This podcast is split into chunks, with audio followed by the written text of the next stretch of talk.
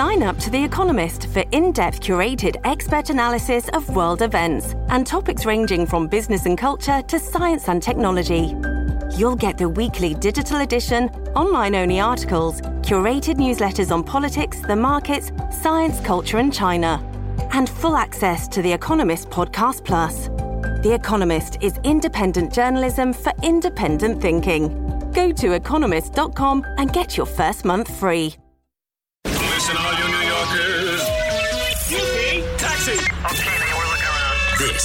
Is the 77 WABC minicast. With us today is Dick Morris, and uh, he was an advisor to President Clinton and advisor to President uh, Trump. One smart guy, and he's on WABC at, at noontime to 2 o'clock on Sunday afternoons, and I'll be listening to him today.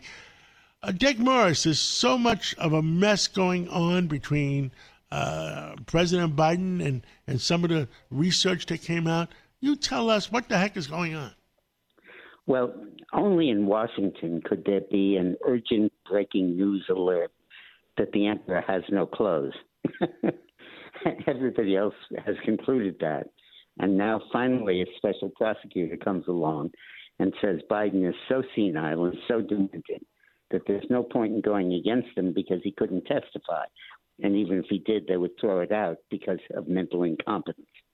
And uh, that is such a damning statement uh, by somebody who was appointed by Merrick Gar- Garland, who is uh, Biden's appointee. And uh, I think that, that what that says really is that everybody has to concede that this is the end of the road for Biden. Uh, he just can't continue. Uh, he just can't continue in this shape. And the issue is not so much can he continue in this shape right now, but what's he going to be in four years? This guy has a degenerative disease. You don't recover from that. It gets worse and worse and worse. And inevitably, if he gets reelected, he'll be have to resign, either by a 25th Amendment forcing out or by some deal. And uh, Kamala Harris, God help us, will become president and uh, and you know the cackles will become legendary. And um, you know Spiro Agnew was always Richard Nixon's insurance policy because we wouldn't get rid of him because we'd have to have Agnew as president. And now Biden has Kamala Harris, who nobody wants, and he's ten points behind Biden in the polls. So I think that the but at some point everybody has to agree that the emperor has no clothes, that this guy cannot continue as president. And the 25th Amendment was made for that. Uh, it permits a majority of the cabinet to say that the president is no longer capable of doing his job. And he is then removed, and the vice president takes office. And then each House of Congress has to approve that by a two thirds vote. So if there's a government wide consensus, they can do that. Uh, but the problem with the consensus is Kamala Harris. I think that what's going to happen here is that I think we're going to go to the convention. Biden may be forced out of office before that. It's always possible.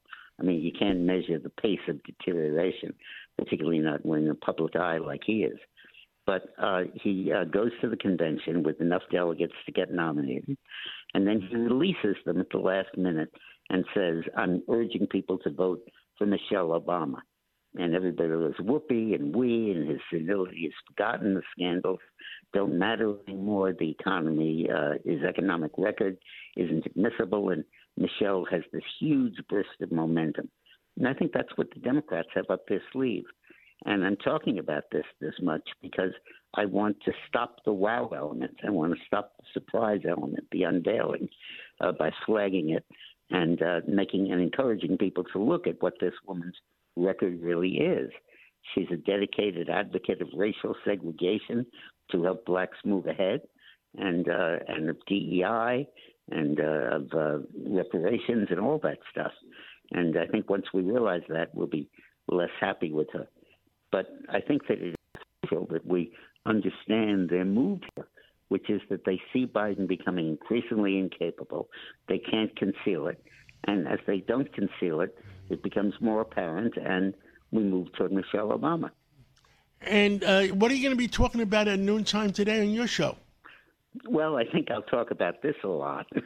I think it's pretty damn significant when a guy appointed by the Attorney General says the president is incompetent and incapable and can't function. And I think that creates its own political reality. You know, senility is not the kind of thing you can quantify. It's not like you test positive for a virus or something. It's it's a cumulative, ongoing thing. And when a special prosecutor says that, uh, everybody has to take notice of it. Understood. I'll be listening today at 12 noon on WABCRadio.com. 173 countries, 50 states. Thank you so much, Dick Morris. Thank you, Kat.